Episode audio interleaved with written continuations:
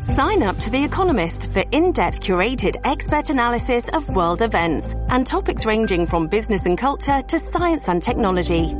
You'll get the weekly digital edition, online-only articles, curated newsletters on politics, the markets, science, culture and China, and full access to The Economist Podcast Plus.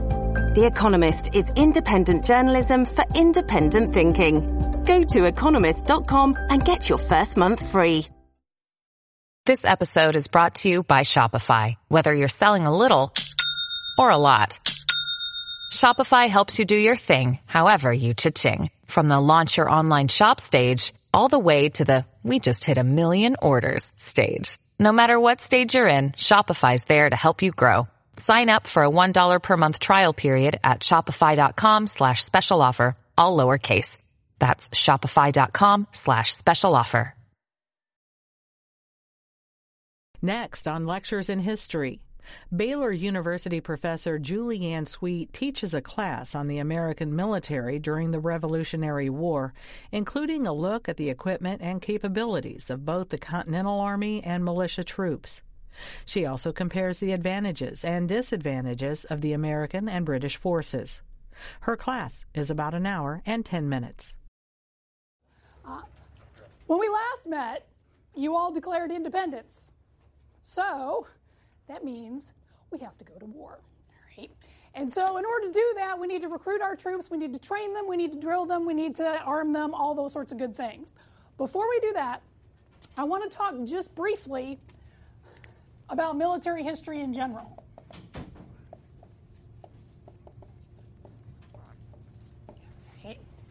We're going to set aside our political our political history for now. Next couple weeks, it's military history, all full stuff, all full go. All right. So, here's the thing: there's certain challenges that folks who study military history are going to encounter. Like what? What are some of the things that you can see military historians having problems with, running into? Yeah. Uh, history being written by the winners. Yeah. I like to change it up and say, to the winners go the history. Because what they end up doing is they're the ones that are going to tell the story. All right? Of course, unless you're doing the Civil War. Uh, but this is the way this is the way it usually works, and so you usually get their perspective. All right, we're going to see that a lot in this war, where you've got a lot of the patriots, a lot of the American Revolution stuff. All right, one of the reasons why I had you read the Spring chapter was so you can get the British perspective, because their version's just a little bit different. So, what other challenges you got to run into? Other things, Kate? Uh, there isn't a lot of certainty with like who won what battle and all that stuff. You do run into some uncertainties. All right. Again, lots of different perspectives here. Right. You may have some bias. Generals like to make themselves look good. Wars are nice for promotion. Uh, and so, so yeah, so you've got to be really careful about your sources. As historians, you know that. You know you don't take everything at face value. You also got to be careful with the military guys. Just because they're generals, just because they're officers, doesn't mean they're always right. Okay. Uh, anything else? Other things? So, Kat. Um, you also have issues with like how to trying to reconstruct a battle because like so much is going on and there's so much chaos because like people are shooting and there's death. So sure. It is very chaotic, all right? Yes, you're going to walk in with a plan, all right? Yes, you are going to have certain objectives that you want to obtain, but like we were talking about with with uh, the ba- with the Battle of Bunker Hill, okay, who won? Well, the British take the field, but they take the higher casualties, so I'm not really sure. We're going to run into that a lot here, all right? Wars are messy, battles are challenging. We're not really sure how things change up, all right? And everybody's perspective is different depending on where you're at. If you're a private in the front lines, your version's going to be a whole lot different than a general sitting on the horse way back on the hill, all right? Anything else? Other problems? Kevin? Differences in how battles are fought over time? Sure. And it is, you got to remember the time period, folks. All right. This is something we're going to mention several times today. You have to remember the time period. What year is it? 76. All right. We are in 76. And I'm actually going to back it up a year for us because um, we need to create our army, get us going, all that kind of stuff. But yeah, 76, 75. Nevertheless, that's where we're at, right? You need to remember what people wear, what people carry, how they use this, what your objectives are, what you can do.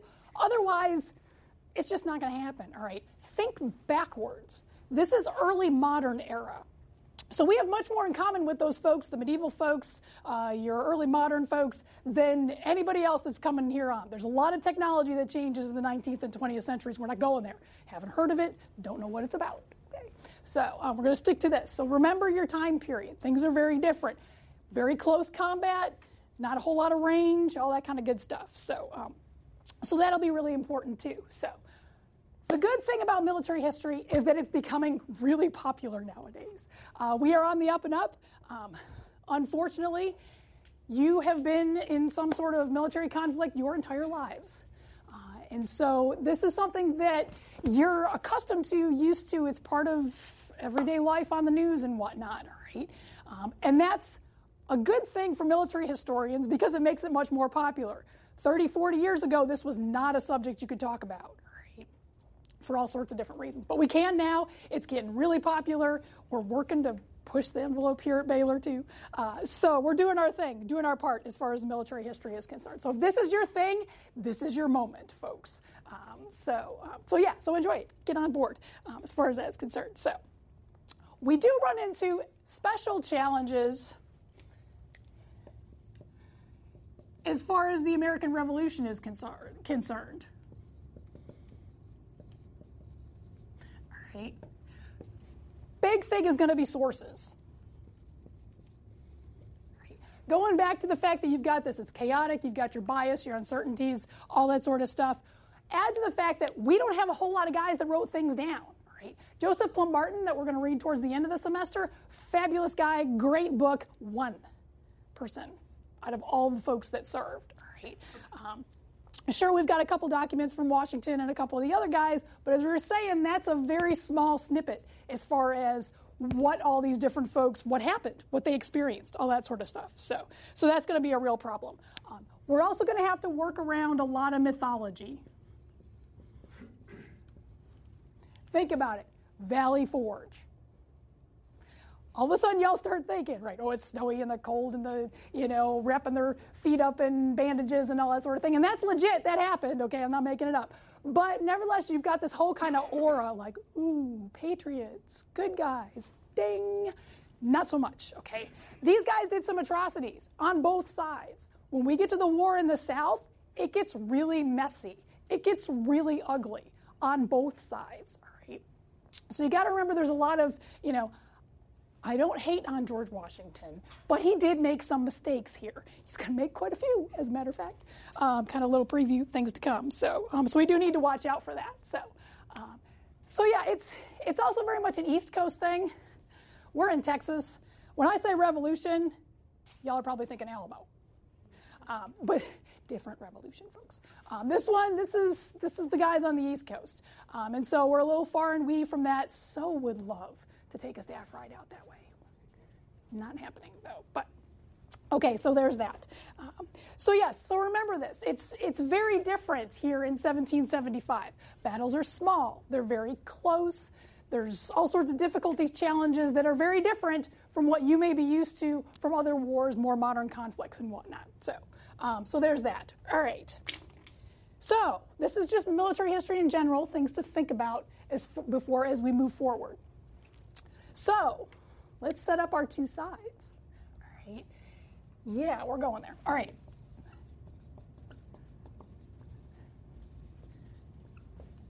Let's talk the British first. And yes, I'm intentionally using red. Um, what sorts of advantage do our British folks have? What have they got on us? Ryan? They have an established officer corps. Oh, yeah. And they're actually pretty good.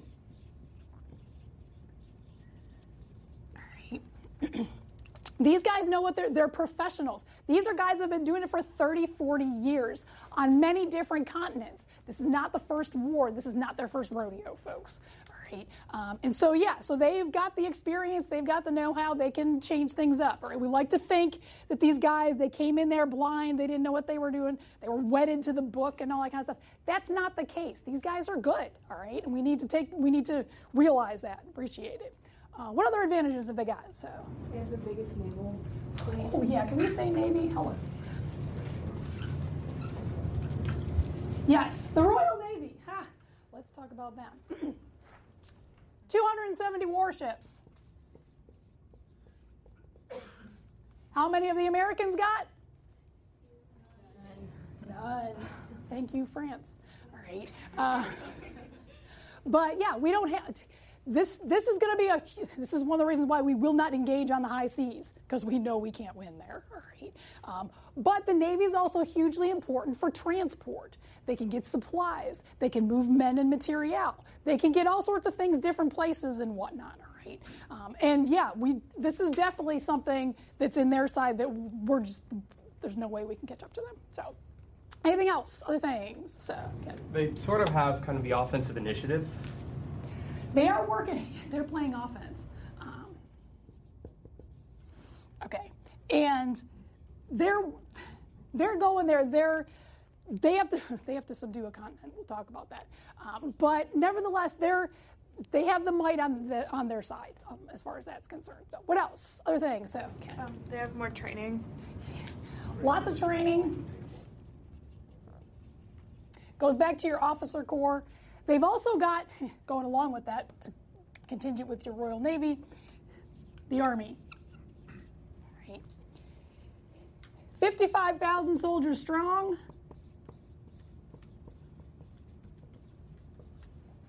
Again, very good at what they do. Don't want to say, I mean, okay, one of the great things about Matthew Spring's article shows you just how diverse this force is. We always like to joke about like, oh, the British Army, they're this well-oiled machine that's just going to come in like some, you know, um, bulldozer and take over the colonies and whatnot. And that's not necessarily the case. All right, these are men too, right, that are, you know, fighting for a paycheck and whatnot, doing going doing their duty and and all that.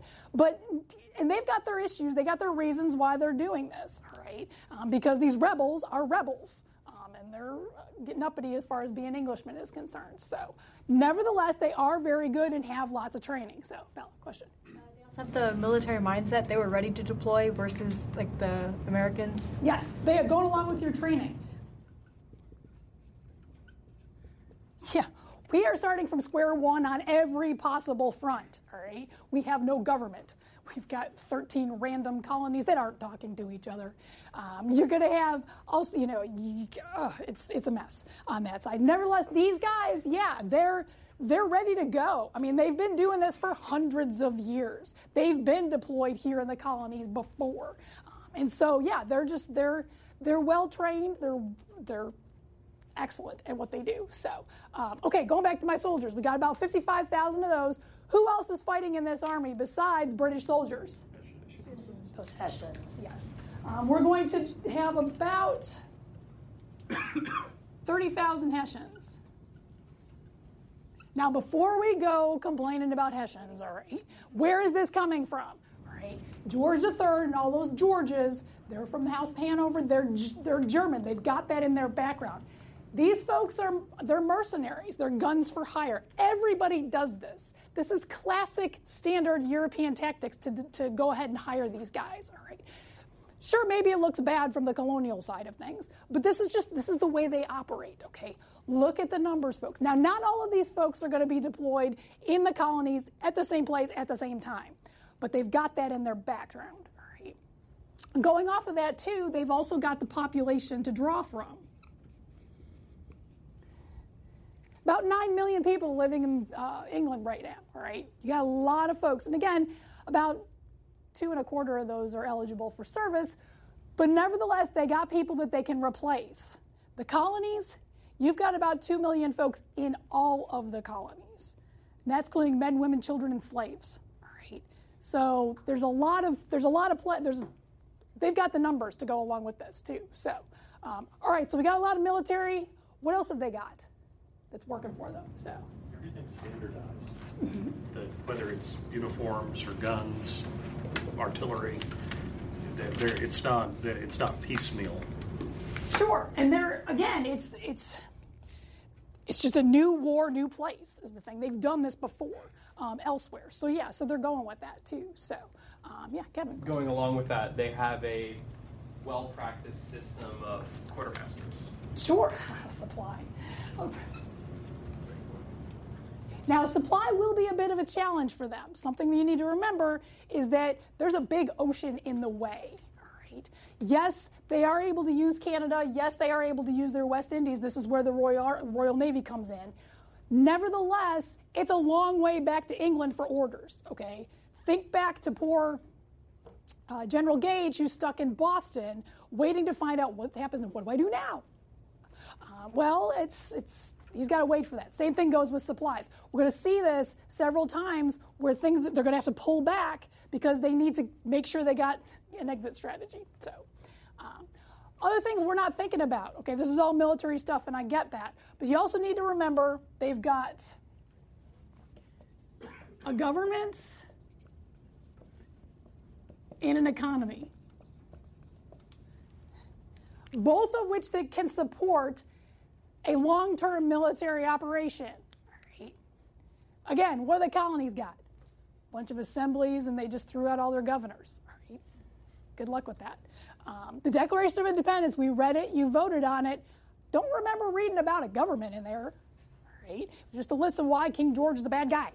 Right? Um, so, meanwhile, again, these guys, they've hundreds of years they've been doing this, folks. So they know what they're doing. They're ready to go. Game on, as far as their group is concerned. So, now before we all surrender and yell, "God save the King," there are some things working on our advantage as well.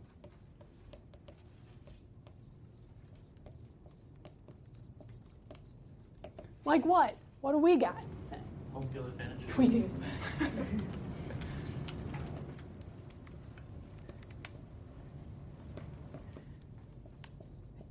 You got to know your terrain. You're to hear me say this over and over again. You got to know your terrain. Never go to war without a good map. All right. These guys, yes, they know what they're doing. Maybe they've been here before, but we know all those rocks and creeks and trees and Indian paths and whatnot, and they're not so sure about that. All right. So we've got that. Going along with that, we also have lots of territory because we are on defense as long as Washington has an army in the field, the United States exists. All right? And if you look at that map, there's a lot of places that he can hide. There's a lot of places that you can go to. All right? He's not when you look at the win-loss column, he's not going to have a whole lot in the win column, all right? Nevertheless, he's still there. Drag it out, all right? Take as long as you can. Then that way, wear them down, eventually maybe they'll give up, is the thing, all right? Doesn't sound like the most honorable, fancy way to win a war, but it gets the job done, and that's all that matters, so. Uh, we have more on the line in regards to like uh, pride and principles, like and what we want. Sure. And our peeps are watching. All right, definitely. This is, we like to call it the cause. Your flag or whatever you want to call it. But yes, there is there's a reason. Besides being a home field advantage, it's your home. It's your family. It's your farm. It's why you came here. You're going to fight tooth and nail to defend that. All right. And again, when we get further into the South, a lot of times that's all it's going to come down to is which colors is burning your cornfield. And that's who your that's who your enemy is. All right. It's going to get real personal. It's going to get real partisan by that point in time. So, um, but nevertheless, that really does motivate us. Sure, they got the numbers, they got the training, but they got nothing at stake here. All right, really. Um, these guys, they do. That's where it's at. This is home. All right, and they don't want to be a conquered people. Ick. So. Uh, anything else? Other advantages? Building off of that, this is kind of a disadvantage too, but they're close enough to get orders like relatively quickly. Sure and they're also close to like their farms and stuff, which is like the disadvantage part of it. Sure, the supply lines are much shorter. And Washington's going to make sure you don't steal from neighbors, all right? You got to work for it. That's the thing. One of the reasons why Valley Forge is such a mess is because farmers want to make the most money, so they sell to the British. Doesn't sound very patriotic, but they got to make money too, all right? So that's where they go with that. So, um, so supply lines are shorter, communication lines are shorter. We just got to run to Philadelphia, check with the Congress, see what's up. Um, whereas instead of waiting months and years to be able to get something from overseas, um, is also an important part of that. So, anything else? Other advantages, Frank? Uh, you have the prospect of foreign alliances. yeah. And who in particular are we going to look for? French. Yeah. That was French. All right. Yes, Canada and Quebec are the lost colony. Um, but nevertheless, uh, the French are they're looking for revenge. They've hated the British for time immemorial. So yeah, this is a chance for them to get back at them. Um, France may try a little backstabbing later on, but yeah. So, um, but we do have that. England, yes, they are the biggest, baddest empire in the world, which means everybody hates them. So we can use that to our advantage, get some help on our side, because believe me, we need help. Big time. So, um, anything else? Any other things? Um, a lot of areas, there's a friendly population. The civilians. All right. And again, it goes back to the fact this is home. All right. And Washington really does insist that his men treat them treat them well, treat them nicely, uh, is part of that thing. So um, to make, sh- whereas the British they just kind of trounce all over them, take advantage of their loyalist uh, compatriots when they really should have treated them with a bit more respect, perhaps. So, um, and yeah, so Ryan. Um, I just want to say I think the militia is really unique Uh-huh. because it gives the Americans this. uh, They actually have a lot of fighting experience, but it also gives them the ability to quickly mobilize. Um, whereas the redcoats, they need to ship troops over or pull, you know, pull from loyalist population pools. But the militia can instantaneously organize, and they can just fade back in to the communities. Yeah, they're one of this, and this goes to our, our tactics. One of the things that's different for us is maybe what you'd call guerrilla tactics or whatnot. Oops. It'll eventually be an American way of war. Where, yeah, we hide behind rocks and trees and all that sort of thing. But yes, you deploy your local militia to be able to be your defense force right then and there when you need them. Um, and that's their advantage, right? We'll talk a little bit more here in a moment about the differences between the militia and the Continental Army. And we need to have those two work together. But nevertheless, you have a force that you can call on at a minute's notice, literally, um, whereas British, not so much, uh, is the thing. So, I mean, again, going back to these, these guys know their, their terrain, they know where their friends are, they can get their supplies, all of that helps work to our advantage. And the British have to destroy all of this to be able to win, is the trick. So, am I missing anything? Valerie. Uh, does the fact that we have less soldiers make it better for us, like in regards to military leaders trying to conserve like the death toll? Like I don't know. Right. The fact that we have fewer of them, do we use them more carefully, sparsely, that sort of thing? It does help as far as mobility is concerned, but it's not necessarily. I mean, if this were a mass casualty event, then no. Um, but since we are close combat, our numbers are going to be small. We're talking like a couple hundred thousand guys in the field at one time. So, um, so a little bit of a mix there. Depends on the battle. Is the thing. So, anyways, anything else as far as advantages, whatnot? Okay. Yeah. Question. Well, this isn't really a military advantage, but it does help that we came um, in the wake of the Enlightenment period, in where we have like um, printed rights, human rights, and we can see clearly that they're being um, trampled on by Britain. So it gives us more like patriotic pride and passion going into the war. Sure, and it goes back to our pride, our principles, and the fact that we've got not just shorter supply lines, but communication lines. And we can play on that. We own the newspapers, we've got the press. And the press is hugely important. They're the ones that are going to be able to swing public opinion one way or another. And so they can, you know, yes, we're going to have patriot presses, not so much as loyalist presses, is the thing. Um, and play on that rights thing.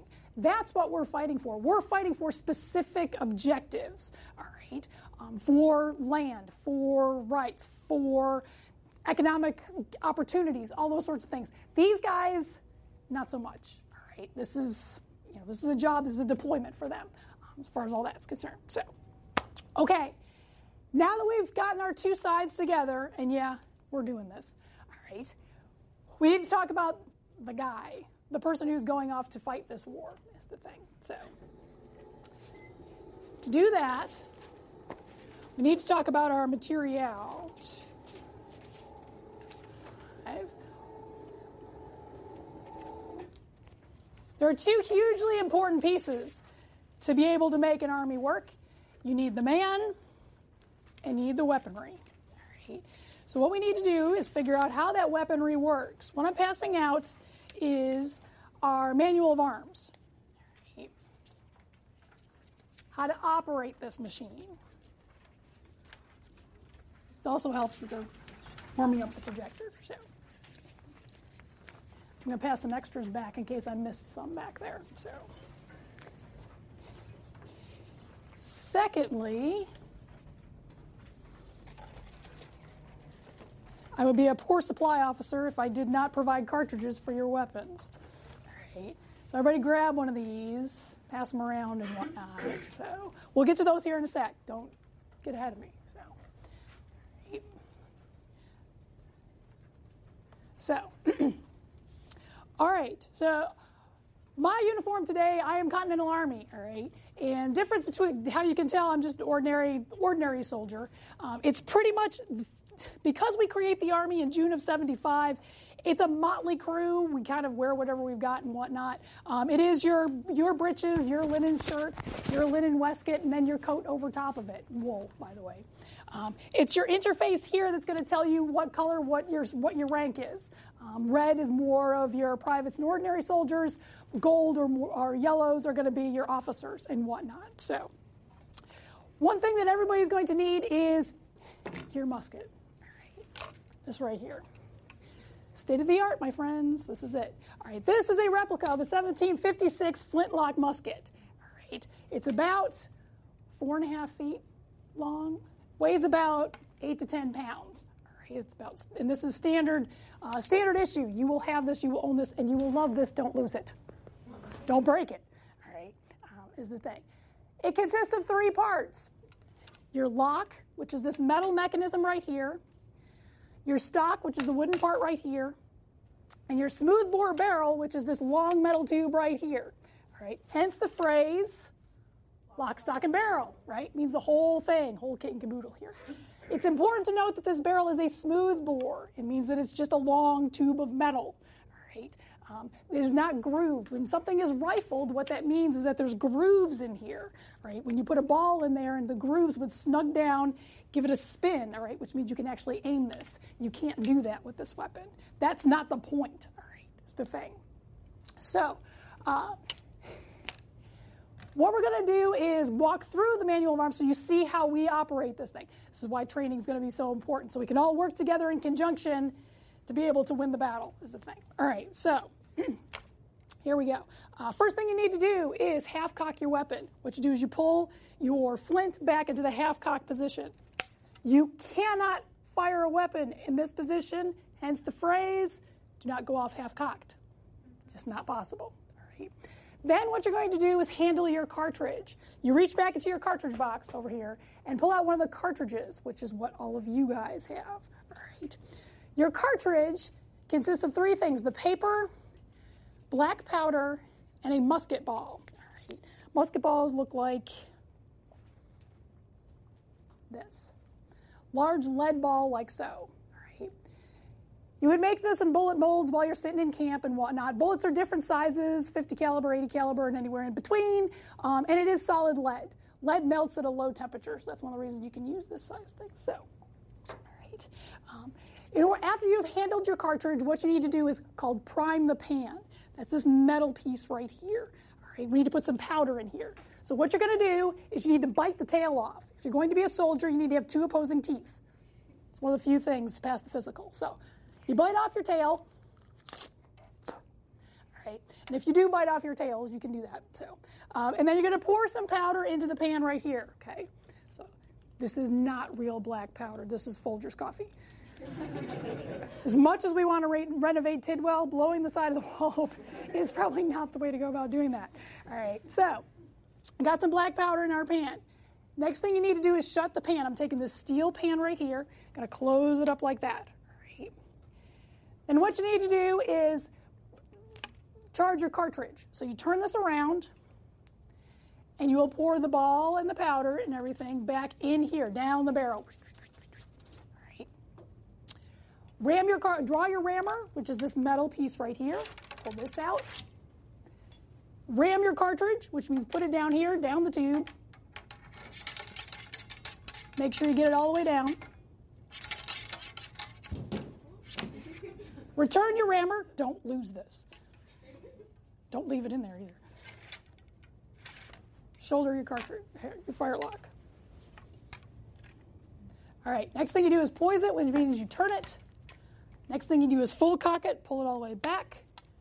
Present means you point it in the general direction of the enemy.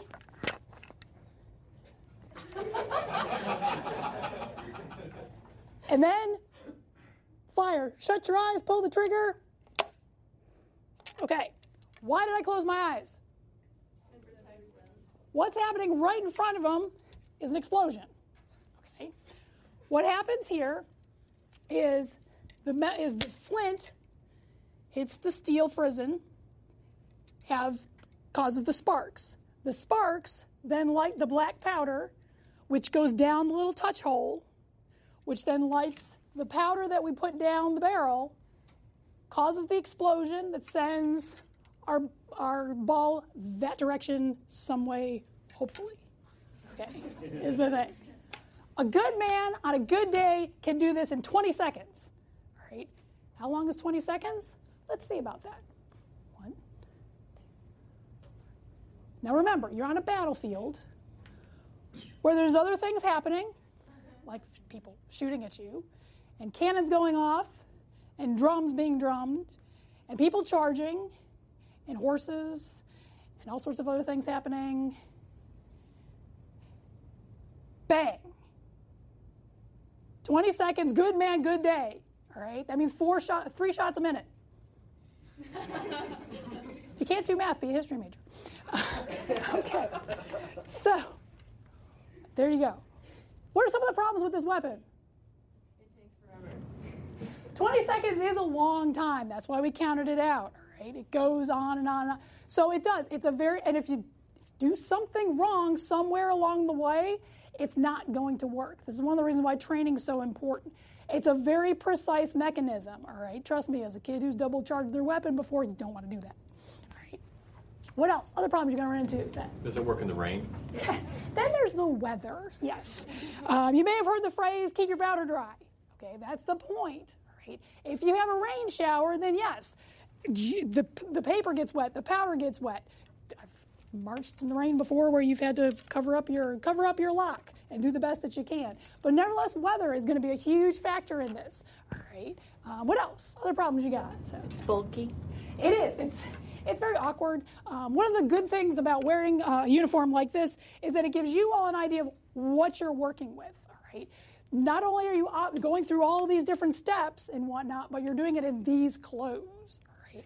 Um, so yeah, there is a lot of there's a lot of steps involved, um, and it is it's it's awkward. It's heavier on one side, all that thing, all that sort of thing is a problem. So what else are things? Um, if you lose a part of it, or if it gets like messed up in any way, you're kind of screwed.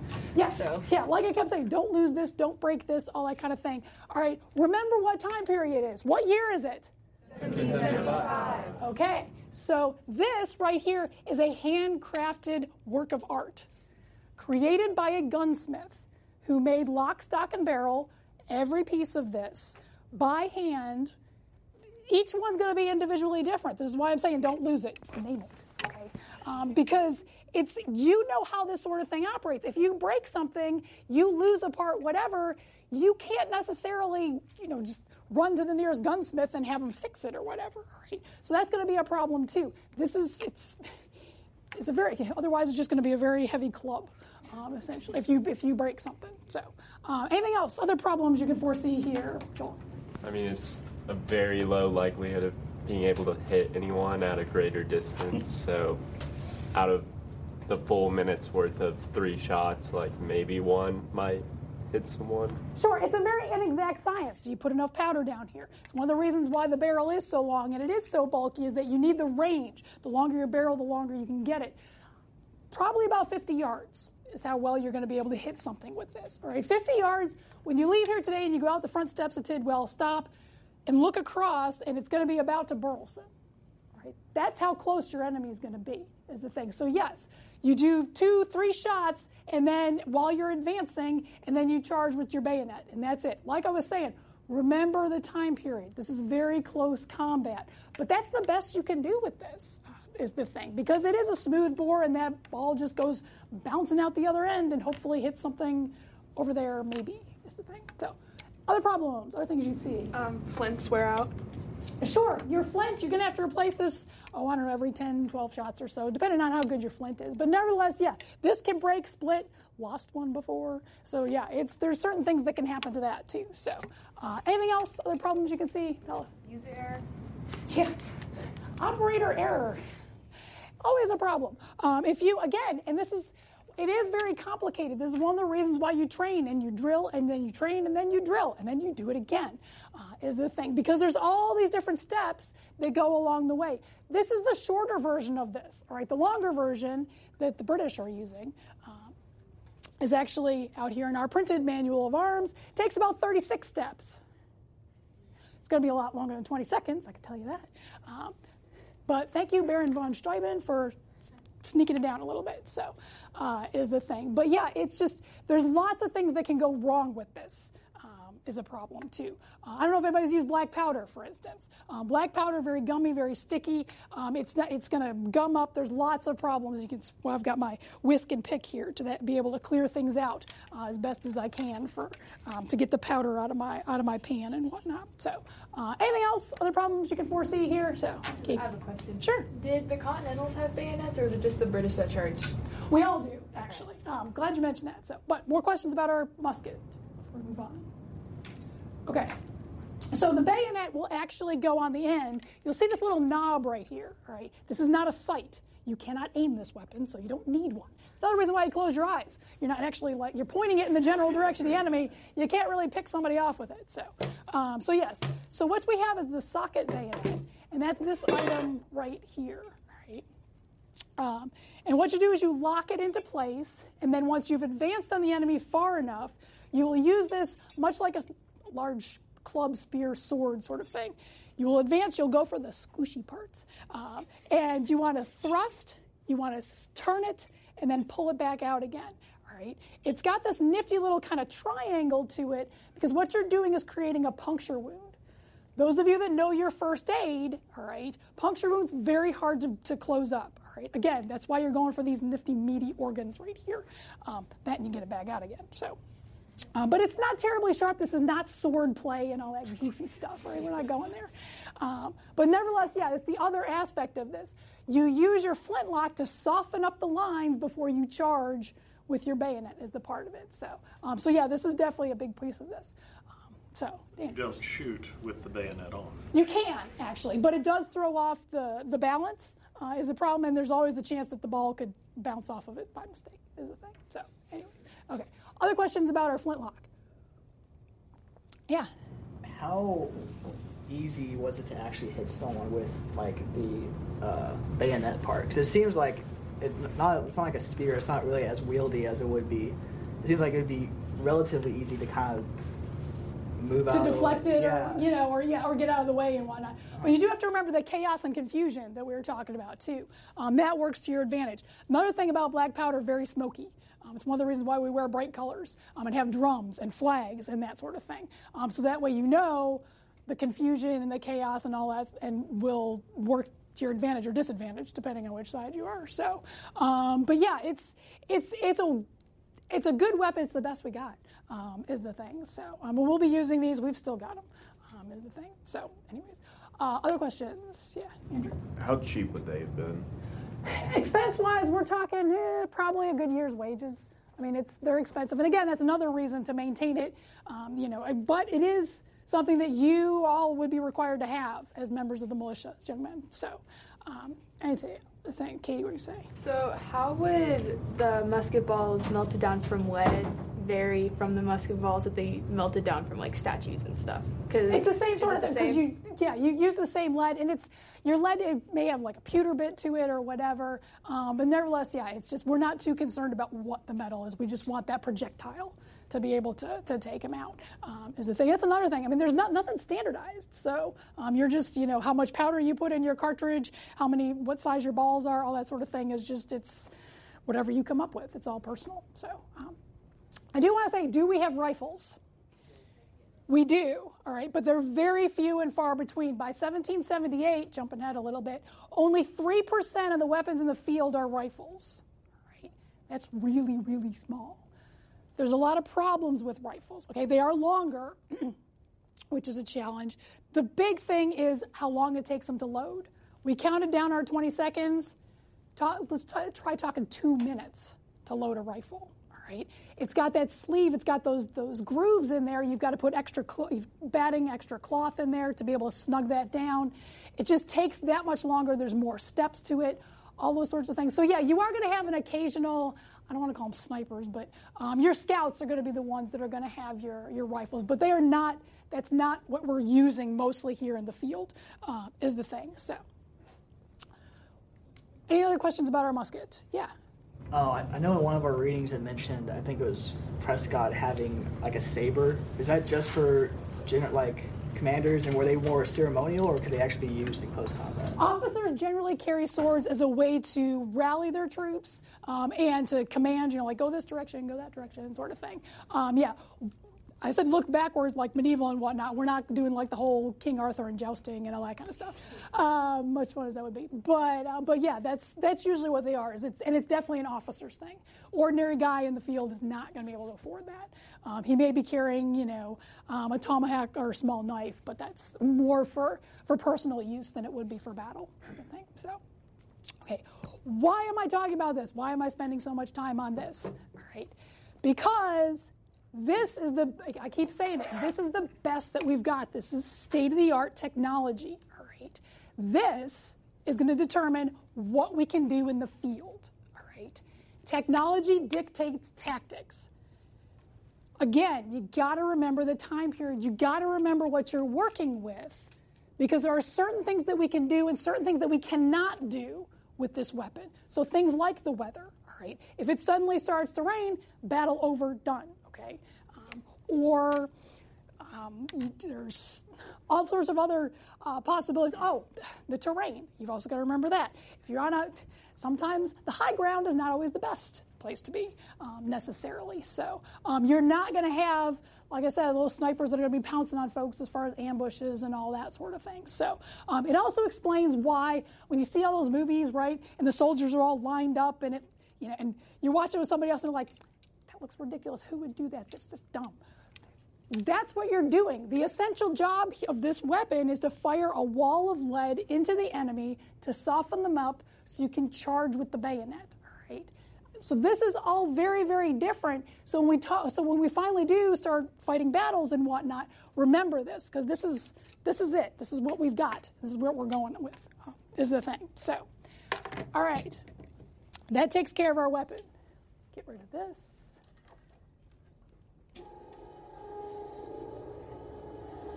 Now let's set up our army. Oops.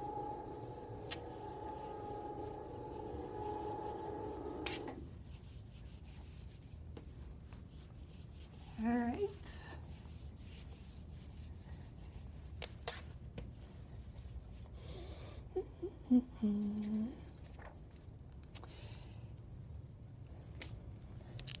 As far as the chain of command is concerned, and this is all ultra important, all right? Those are either military, well, and no matter what, always follow the chain of command.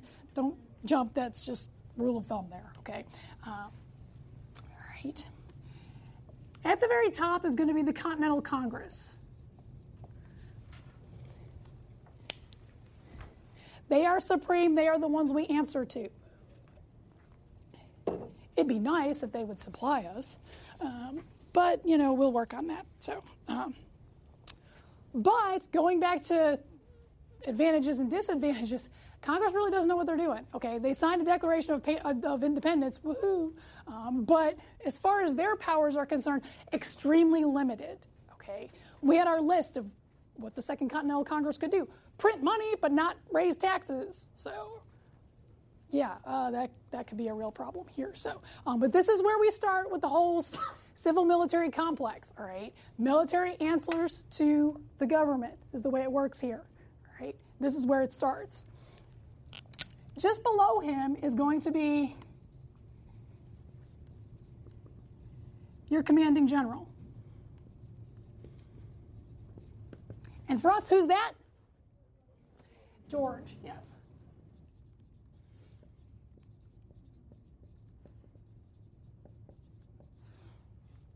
Who deserves his own holiday. Can I just say that? Okay?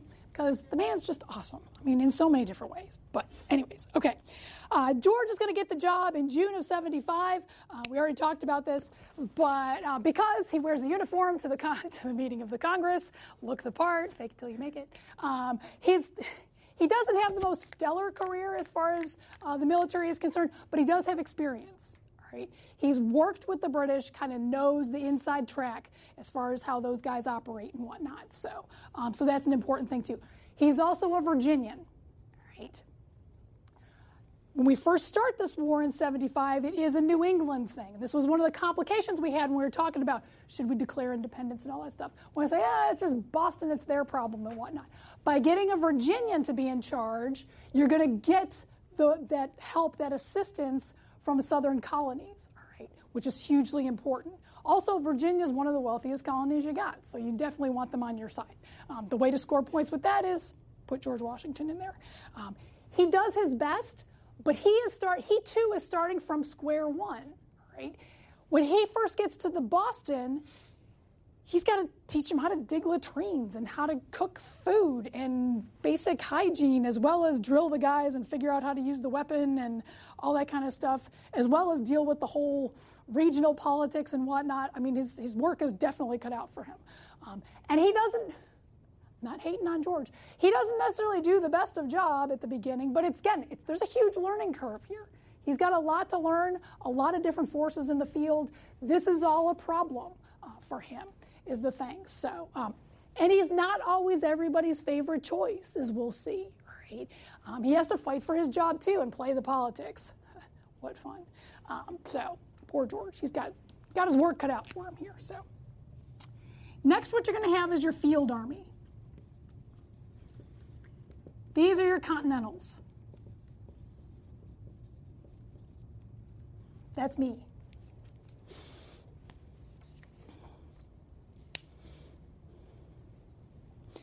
They'll be led by either a major general or a brigadier general and whatnot, um, who will then answer to Washington. Washington's their main guy. Um, and they'll be deployed in various places throughout the colonies, um, depending on where the British are hanging out, um, is the thing. So, And then down here is going to be your militia.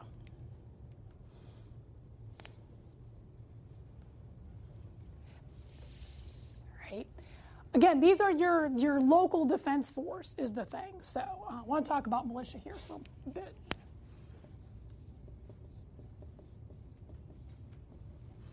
Okay. As we've already said, every man between the ages of 16 and 60 will be a member of your local militia. Right? You will maintain your firearm, you will attend drill once a month, or you'll be fined. And you're the go-to guys. All right, if something happens, if there's some, um, you know, disorder or uprising among other farmers, or with some sort of enemy, or the Indians arrive, or whatever, these are the guys you call who grab their guns and go. All right. Um, like I said, local defense force uh, is their important part.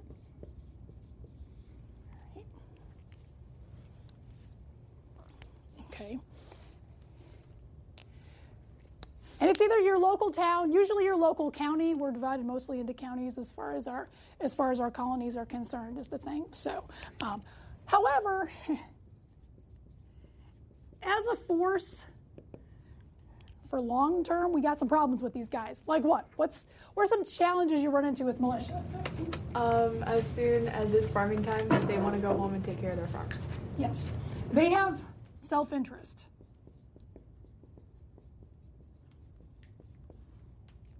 That comes first. Whether it's farm, whether it's family, whether it's their business, that sort of thing. All right. Um, and again, we shouldn't diss on them for that. All right. This is because this is it's a voluntary sort of thing, um, and so they're not required. They're to be there necessarily um, for long term. So yeah, harvest time is usually the big thing when you're going to lose most of them is the thing. So other problems you're going to run into. So keep what do you say? Uh, undisciplined, especially in comparison to regular soldiers. Yeah. Okay. These guys pretty much do whatever they want, all right? Yes, you're supposed to drill once a month. Really, what you're probably doing is getting together on the green, camping out, and drinking a lot.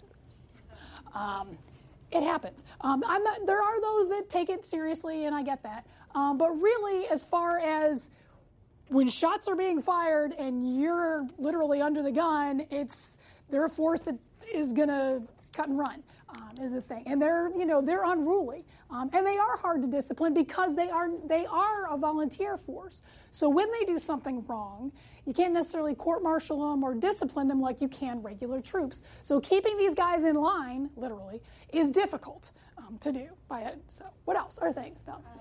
They want to stay local. Mm-hmm. Oh yeah.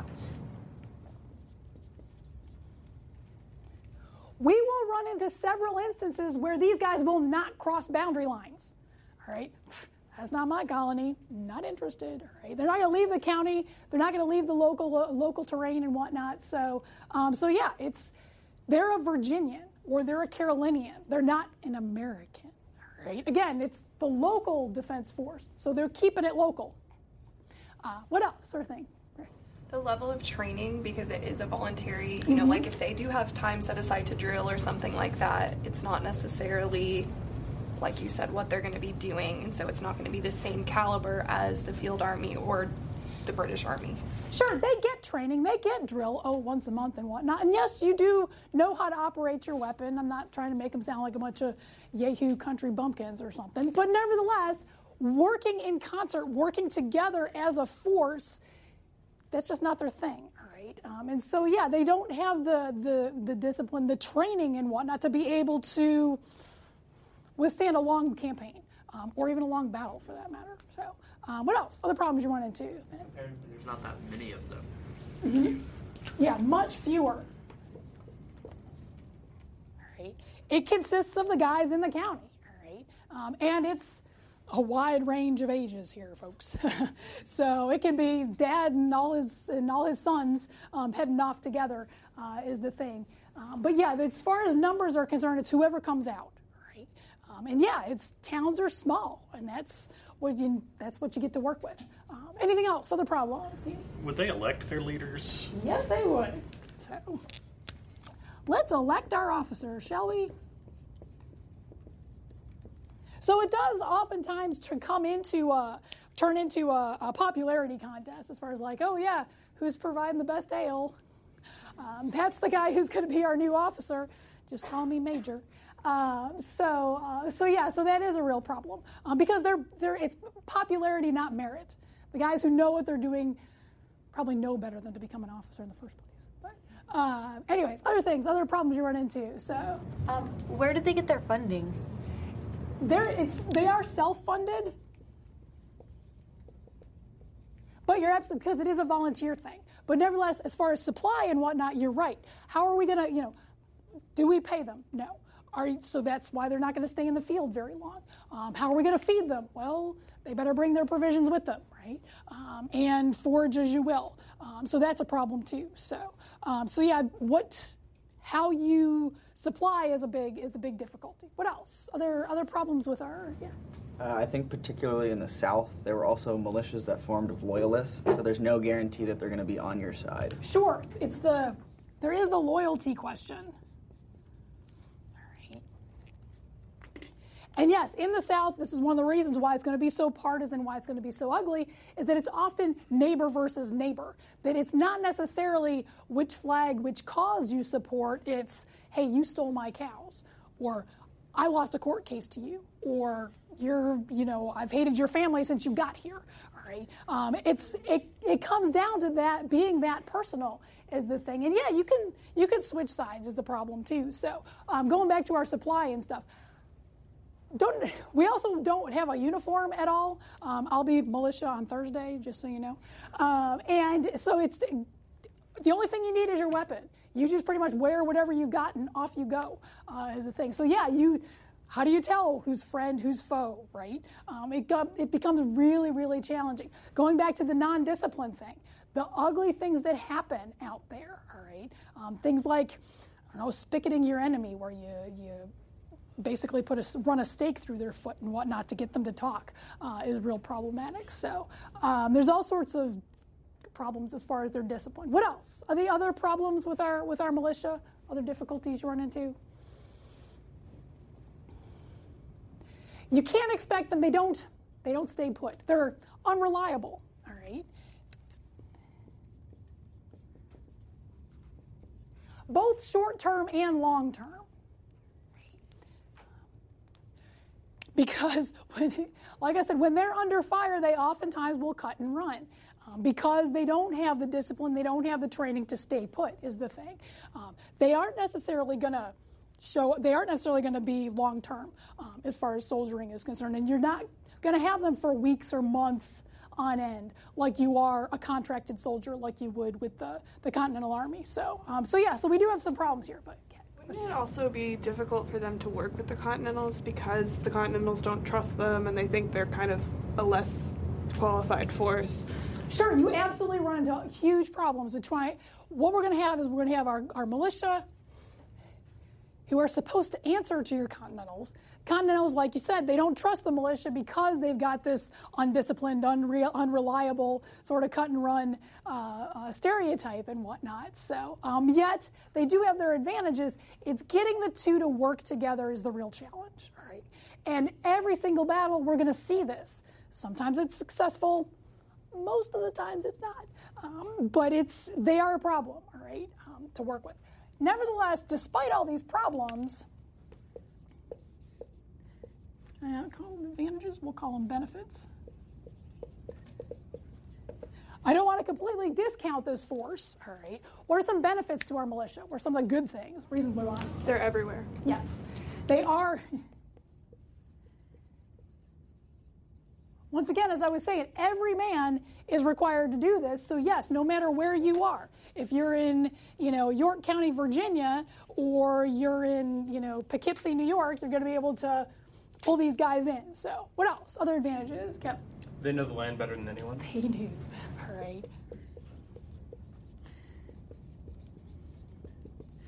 They know the creeks and the tr- and the rivers and the Indian paths and all those different places that nobody else knows. Whether you're Continental Army, whether you're British Army, all those sorts of different folks. You got to know your terrain, folks, right? And you can use that to your advantage um, as far as getting supplies, as far as you know being able to pick your battle where that's going to happen, and using that to your best advantage. Um, this you cannot discount how important this is here. So, but what else? So, Cooper. Did a large percentage of the of the militia have uh, war experience from fighting in the Mhm. French and Indian War?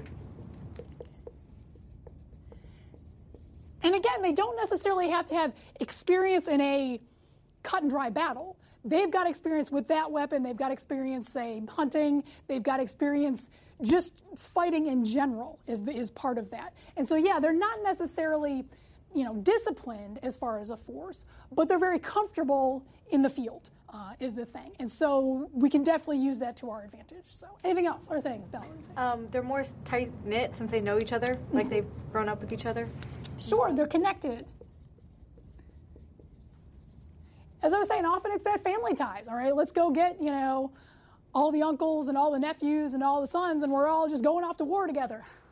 Um, and it's, but that that family sort of thing, yeah, that really helps. Again, going back to the advantages. It's your home, it's your family, it's your farm, and yeah, you're going to be that much more invested in protecting it and defending it. Um, and yeah, bring everybody out while you're at it. So, um, what else? Other thing, Jennifer, what do you say? Um, I, you just touched on this, but they have more incentive to actually go fight because Mhm. if it's on their land and on their farms, then they're going to want to defend it. Sure, going back to again the object, the advantages. It's their cause. That's what they're fighting for. That's what they're the most excited about. Uh, is the thing. So, um, so yeah, they're not going to leave their backyard because it's their backyard. That's why they're protecting it. That's what they're so excited about.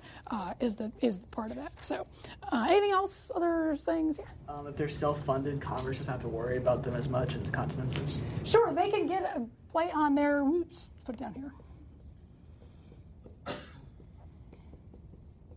They can count on local supplies. All right, uh, is the thing. So um, because they again they know the terrain, they also know where the friendlies are, um, where they can get food, shelter, um, all sorts of other supplies. And yeah, they are self-funded, so they can operate without having to talk to Congress. Again, undisciplined um, and whatnot. It's it's a problem, but it's also an advantage because they're a force that can do whatever they want, uh, basically. Which again, good and bad, double-edged sword. Danny. Get any individual colony support? They just they can get some from, you know, like um, from the county, um, who might you know raise some monies and whatnot to um, accoutre them properly or whatnot. Um, but um, but it's they don't have to. Is the thing. It's more much more voluntary um, than anything else. So, anyways, okay. Questions about our militia? Yes, Andrew. So if someone was on paper like fully qualified to be in the militia, how hard was it for them to be disqualified? Pretty difficult, actually. Um, seriously, I mean, it's it's pretty much it's just about the it's the age requirement, and that's that's it. Um, and you're you go, um, or you can pay your fine and not go um, is part of it. But um, but yeah, it's just expected and most men will go. I mean, it's part of being part of the, the rights and privileges of being a citizen. Is this is what you do? Um, you vote. You are a member of the militia. You sit on a jury. You all those different things. It's just part and parcel of being a of being a citizen, essentially. So, anyways, other questions about our militia? Okay, the other force in the field we need to think about is our continentals.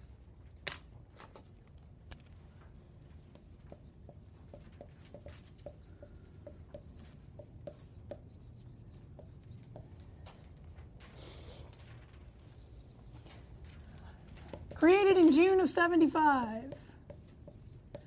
Thank you, Continental Congress.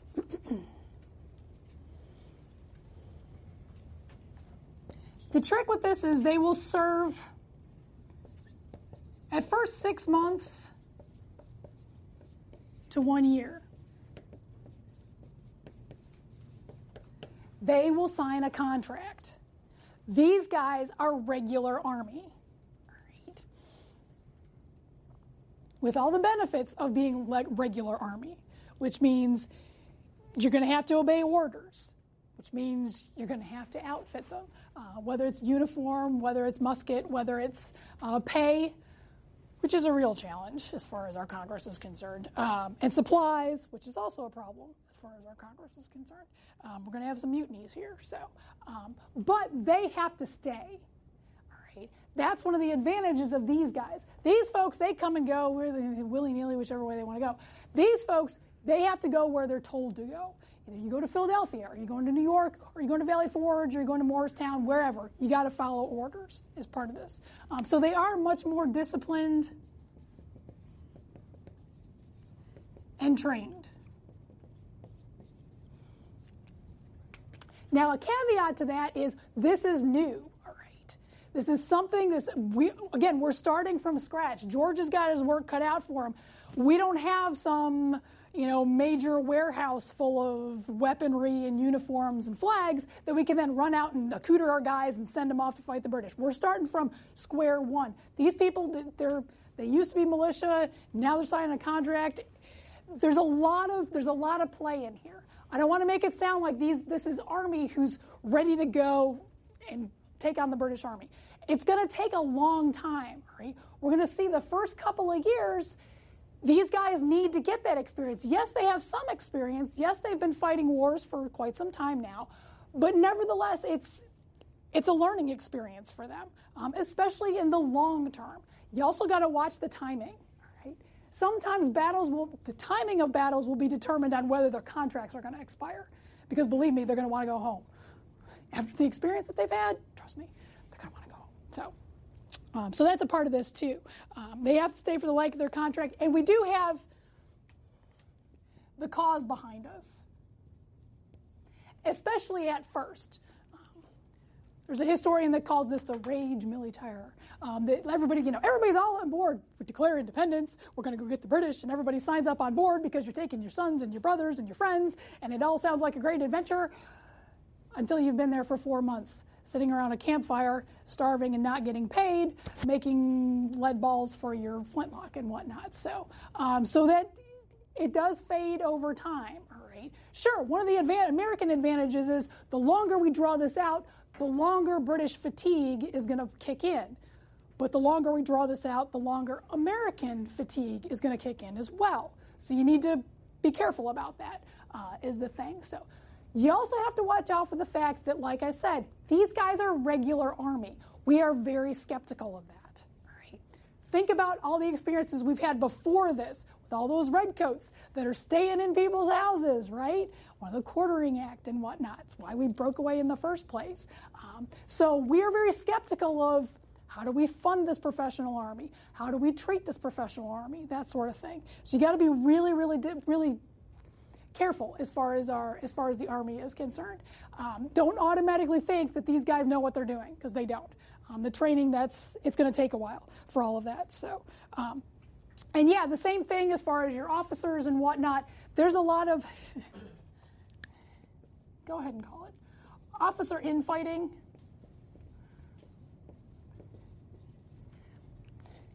Who's in charge? Who deserves to be in charge? You know, Washington is not the most well liked guy in the world.